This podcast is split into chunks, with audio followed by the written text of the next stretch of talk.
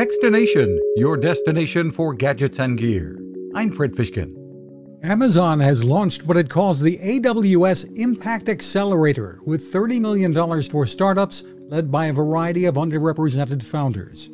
The early stage startups will receive up to $225,000 in cash and credits and will have access to the same technology as the world's largest enterprises.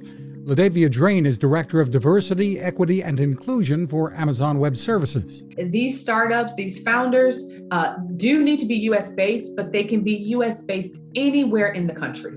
And so um, now you don't have to be in a big city necessarily. Um, you can be in a small town, a rural town, um, an urban core, and you'd have access um, to this program. For more info, the site is aws.amazon.com slash startups slash accelerators. You can find us at techstination.com. I'm Fred Fishkin. Now, this. It takes a lot of listening to build a better radio, and that's just what the folks at C. Crane have done. Bob Crane and his crew, nestled among the rivers and tallest trees in the world in Fortuna, California, have made a habit of listening to their customers. And that's just what they've done in building the CC Skywave SSB, the Swiss Army knife of portable radios.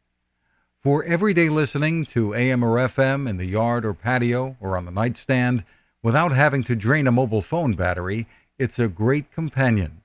But it is also a companion equipped for NOAA weather information and alerts that can be life saving. You can listen to FEMA and Coast Guard transmissions too. Beyond all of that, you can tune into shortwave signals from around the world.